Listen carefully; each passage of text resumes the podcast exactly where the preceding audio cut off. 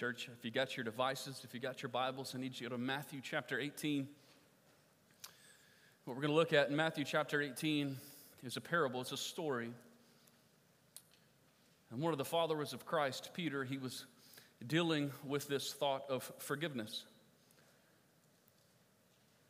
So he approaches Jesus and he said, Lord, how many, how many times should I forgive? Seven? And Jesus says, well, 70 times seven. And he says, the, the kingdom of heaven is like this. And Jesus goes on and tells the story of a king who is seeking to collect all the debt from his servants. He's rounding up all the money that's owed to him. And one servant approaches the king and he says, What you owe me is in the millions. So, for you to repay your debt, I'm going to sell you, I'm going to sell your family, and I'm going to receive the money for it. And that servant who owed the debt in the millions says, Oh, please, Lord, or please, King, uh, don't do that to me and my family. And he, and he begged the king, Spare me. So the king looked at the servant who owed a lot with mercy and he says, Okay, your, your outstanding debt has been forgiven. So this particular servant, he, he leaves the palace, he goes outside to one of his servants that owes him money, just a mere thousand dollars or so. And, and he says, I need you to repay that money to me immediately. And that servant says, Well, give me a little time. I can't repay it immediately. And he says, That's not good enough. So he throws this man into prison. I want you to go to verse 31 of Matthew chapter 18. We'll pick up right there. It says, When some of the other servants saw this, they were very upset. They went to the king and told him everything that had happened. Then the king called in the man he had forgiven and said, You evil servant, I forgave you that tremendous debt because you pleaded with me. Shouldn't you have mercy on your fellow servant, just as I had mercy on you? Then the angry king sent the man to prison to be tortured until he had paid his entire debt. Jesus says, That's what my heavenly Father will do to you if you refuse to forgive your brothers and sisters from your heart. It's important for us, church, to review this parable, to review this story this morning along our journey. This is a parable that illustrates forgiveness. And it's safe to say, in a room like this, that the majority of the people in here, if not everyone in here, has been faced with the opportunity to forgive someone who has wronged you. And if by some happenstance you have not been afforded that opportunity, you will. Because we know we live in a fallen world and sin is evil and sin is vile and sin hurts and sin destroys. And if we are going to be a part of this earth where sin is present, then forgiveness has to be present. Amen? So, forgiveness, a part of our journey, is, is a real thing. We are going to have to deal with forgiveness. Does anybody in this room find forgiveness difficult? I want you to raise your hand. See, you're in good company this morning. We've all been wronged, and we all have to deal with this aspect of forgiveness this morning. We have to understand that we as children of God must forgive. But we're told often in church, in Bible study, in small group, if somebody wrongs us, you need to forgive as Christ forgave. You need to forgive as Christ forgave. You ever heard that? But have you ever wondered, okay, I understand what God did for me, but I, how, do, how do I forgive as Christ forgave? How, how do I do that? Well, this morning we need to define what forgiveness is and what forgiveness isn't. In just a moment, we're going to show a video. But as you know, I lived in Texas, and Texas is all about the state of Texas. And if anything happens in the state of Texas, it's all over the news, it's all over social media. And about a year and a half ago, a video started to circulate uh, uh about a young, uh, a young girl. She was in her teens. Her father was a police officer, and he was killed. He was murdered in the line of duty outside of Dallas. And what you're about to watch is what she says at his memorial service. So play the video if you will. I remember having conversations with my dad about him losing friends and officers in the line of duty. I have heard all the stories you can think of, but I've always had such a hard time with how the suspect is dealt with. Not that I didn't think there should be justice served, but my heart always ached for those who don't know Jesus. Their actions being a reflection of that. I was always told that I would feel differently if it happened to me. But as it's happened to my own father, I think I still feel the same. There has been anger, sadness, grief, and confusion. And part of me wishes I could despise the man who did this to my father. But I can't get any of any part of my heart to hate him. All that I can find is myself hoping and praying for this man to truly know Jesus. I thought this might change if the man continued to live, but when I heard the news that he was in stable condition, part of me was relieved. My prayer is that someday down the road, I'd get to spend some time with the man who shot my father. Not to scream at him, not to yell at him, not to scold him, simply to tell him about Jesus. Believe what you watched in that moment, in that very real, raw video, is a true example of forgiveness. She harbored no hate in her heart, no bitterness for the man that took her father's life. She just wanted him to know Jesus. Now you might be thinking, wow, Luke, I mean, you, you jumped to a real extreme there. But I learned a long time ago not to assume anything, that that scenario right there may very well be something very similar in your life. But re- regardless of the scenario, regardless of how that person wronged you, whether it may seem minor or extreme, if you're honest with yourself, their transgression towards you, it, it hurt you. And forgiveness must be offered. So I thought, wow, let's just, let's just watch forgiveness take place. But I also want to read a definition for you. This is from Vaneetha Risner. She's a contributing author to Desiring God articles. This is how she describes forgiveness.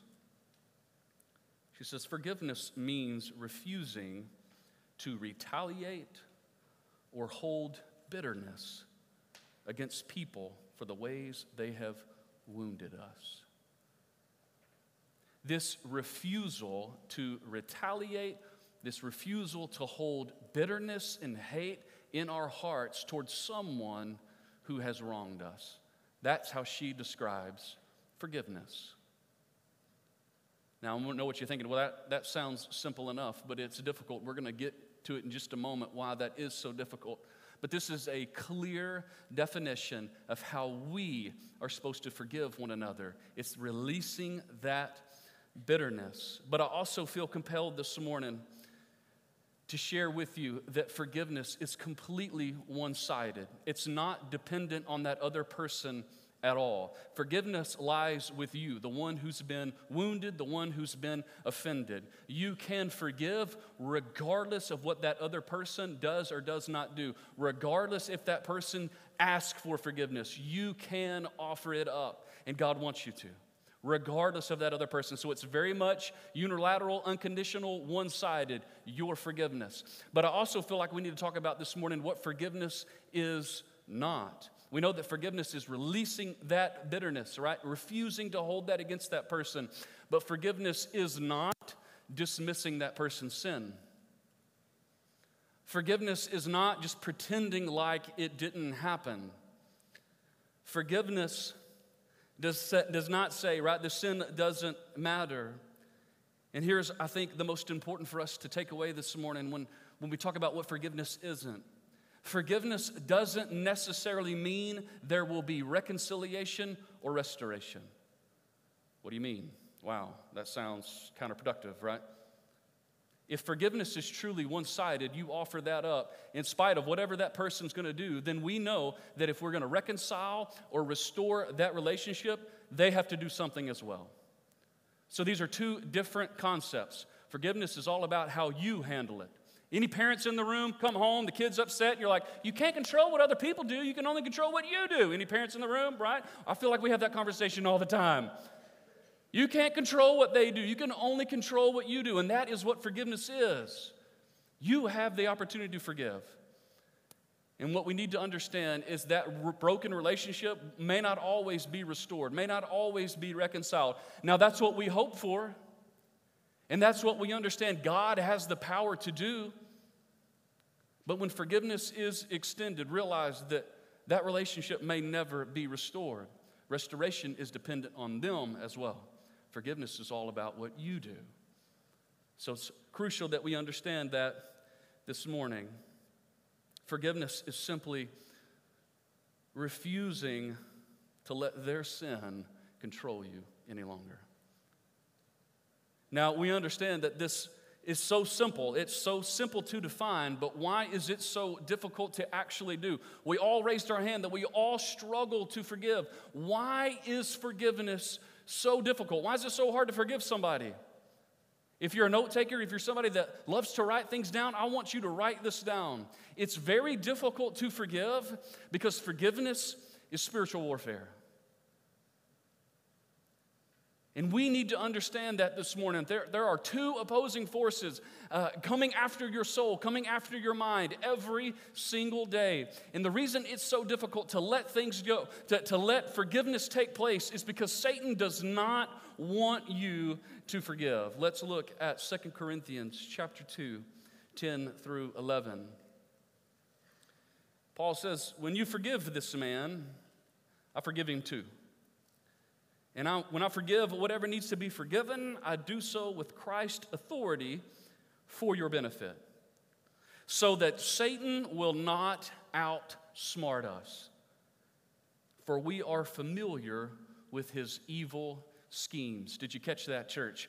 The, the brief synopsis of what's happening here is a false teacher crept into the church. He says bad things about Paul. He's trying to lead the church astray. Paul comes in on the scene. He starts to get things corrected. And he says, I, I don't, I don't hold it against him. I, I've forgiven this man, so you need to forgive him as well. And then he says this profound statement at the end. He says, We forgive so that we're not outsmarted by Satan. Because unforgiveness is a scheme of Satan to derail you to get you off track. And we need to understand that he hates forgiveness so much because forgiveness is what defeated Satan in the first place. The cross of Jesus Christ, when Jesus put himself up on the cross and he died for the forgiveness of sins, Satan was defeated. Sin was destroyed. And when somebody sins against you and you harbor unforgiveness, Satan wins. He loves for you to hold unforgiveness. He starts to win that battle of your mind and your heart. That's why offering forgiveness is so difficult. Satan does not want you to. And here's how this may look in your life. Maybe when you harbor your unforgiveness, you feel empowered over the one who wronged you. That's a scheme of Satan. Maybe you withhold forgiveness because you feel like your unforgiveness is somehow punishing that person. Ever been there? That's a scheme of Satan. Maybe you harbor unforgiveness because your unforgiveness makes you feel better. You ever been there? That's a trick of Satan. Whatever mindset that you are in that's keeping you in unforgiveness, you need to understand that that's a scheme of Satan to keep you there. And he's winning. Scripture tells us to forgive. Christ says to forgive. Satan wants you to remain in your unforgiveness. That's why it is so difficult for us to forgive. John Piper writes this about forgiveness. He says, Maybe the most effective way to wage spiritual warfare today would be for us to more quickly and freely forgive.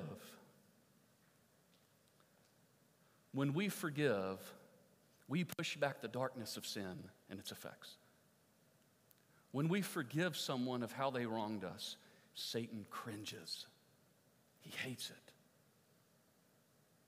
That's why you and I, we struggle along our journey to forgive because Satan is after you. And he wants to keep you there.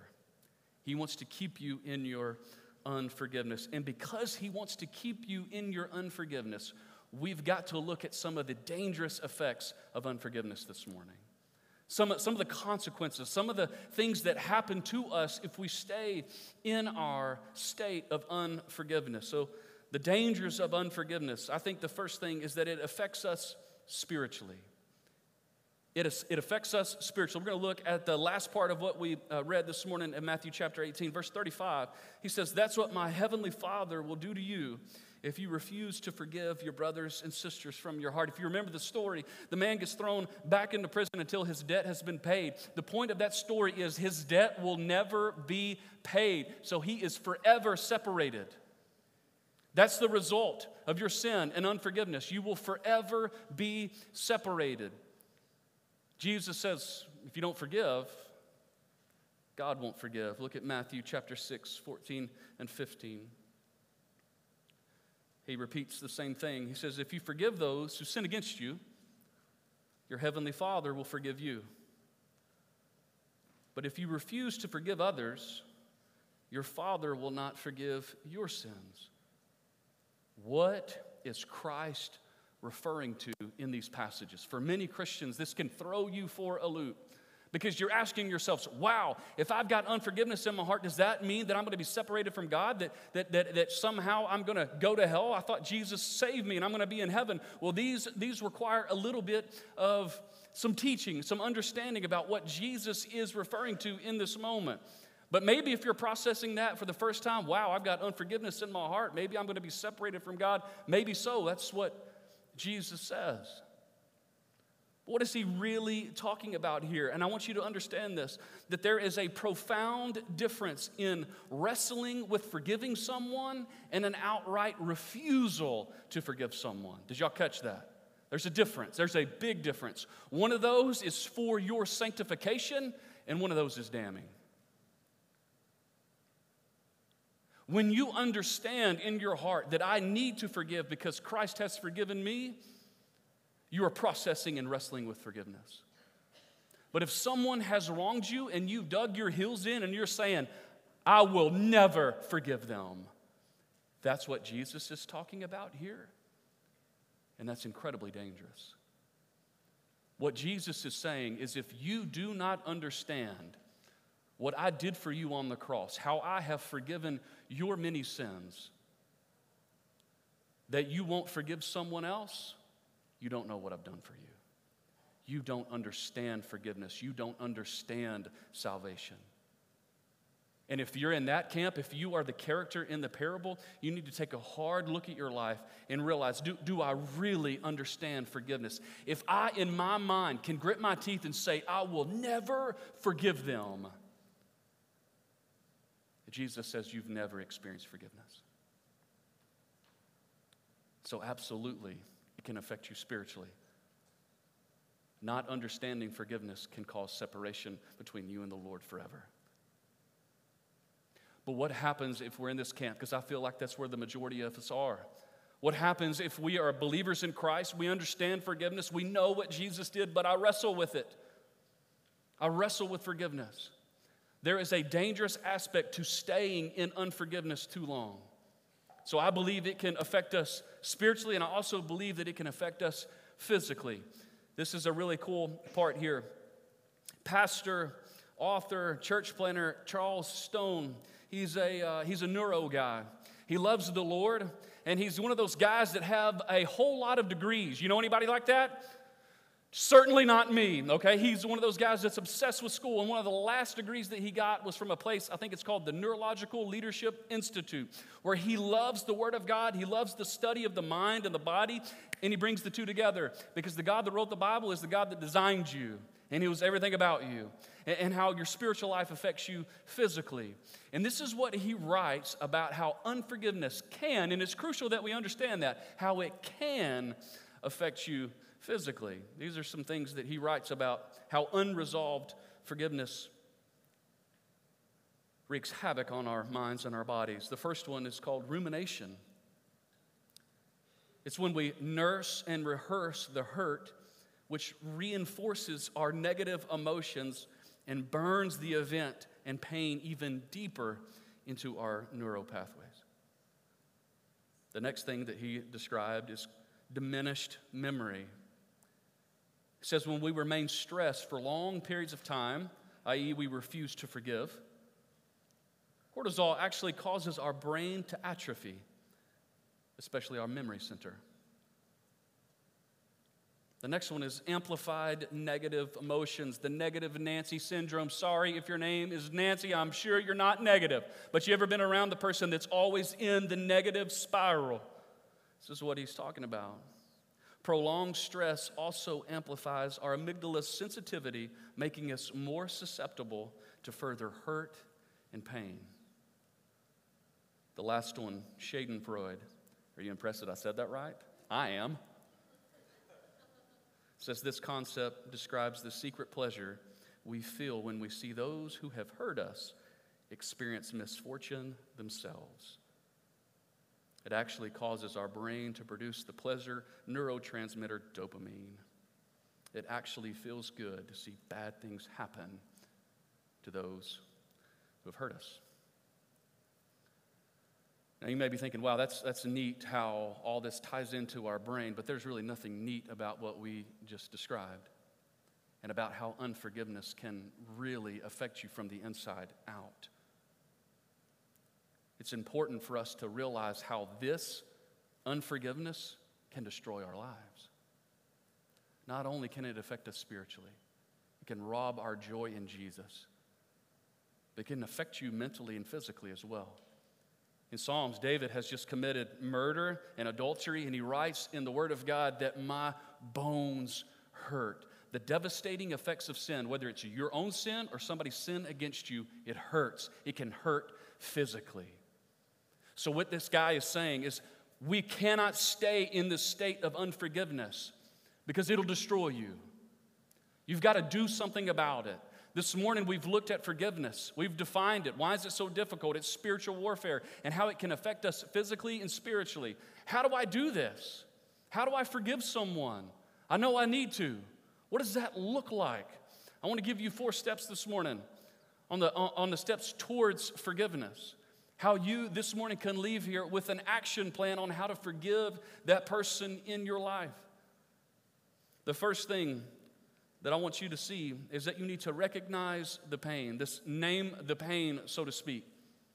I don't know if you're the journaling kind, but you need to write it down. You need to air it out. You need to bring it before the Lord. You, you need to recognize that what this person has done to you deeply, deeply hurt you and scarred you.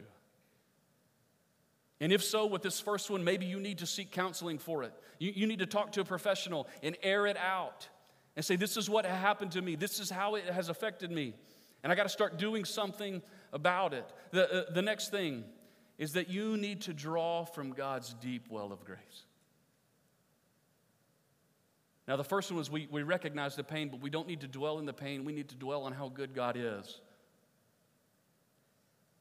And maybe this has held you captive for too long, and you need to lean into the grace of God. You need to understand that He loves you and that He is for you.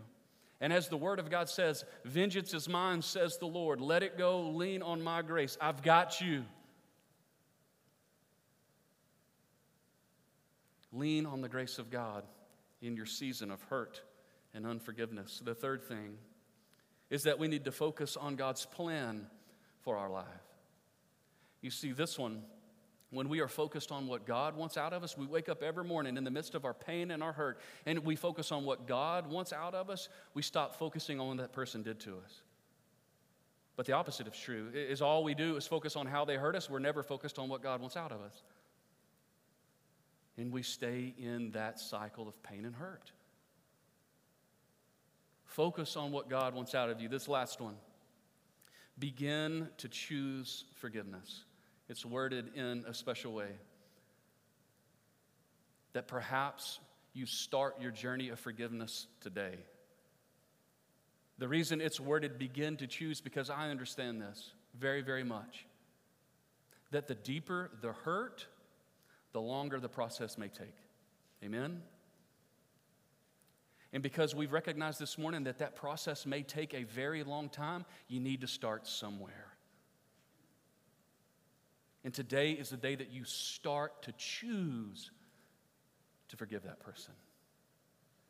That you make up your mind that I'm not going to let them have control over me anymore. That God is good. I'm going to serve Him. I'm not going to worry about that person anymore. I'm going to refuse to be bitter. I'm going to refuse the, the desire to retaliate. I'm just going to, I'm going to let it go. And I'm going to pursue the Lord. But this last one, this choose to forgive, may look different for everybody in this room because some offenses may be small and some offenses may be grievous. But we have to start somewhere. We know that if we stay in this state of unforgiveness, it'll destroy us from the inside out. Let me pray for you this morning, church. God, we love you. Thank you so much for your word. Thank you for your word and how it addresses the difficult aspects of our life.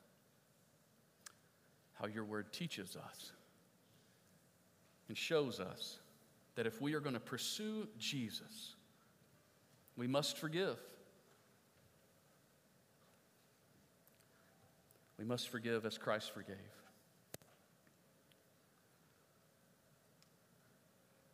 But God, all that goes with saying that the hurt that we feel this morning is very real.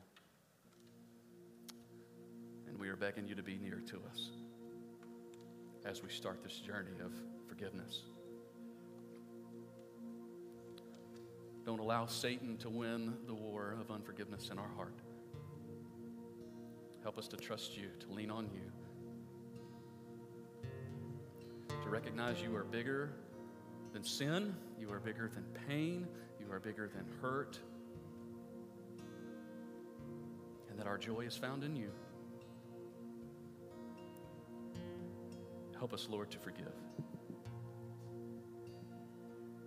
Thank you for the ultimate display of forgiveness on the cross of Jesus Christ.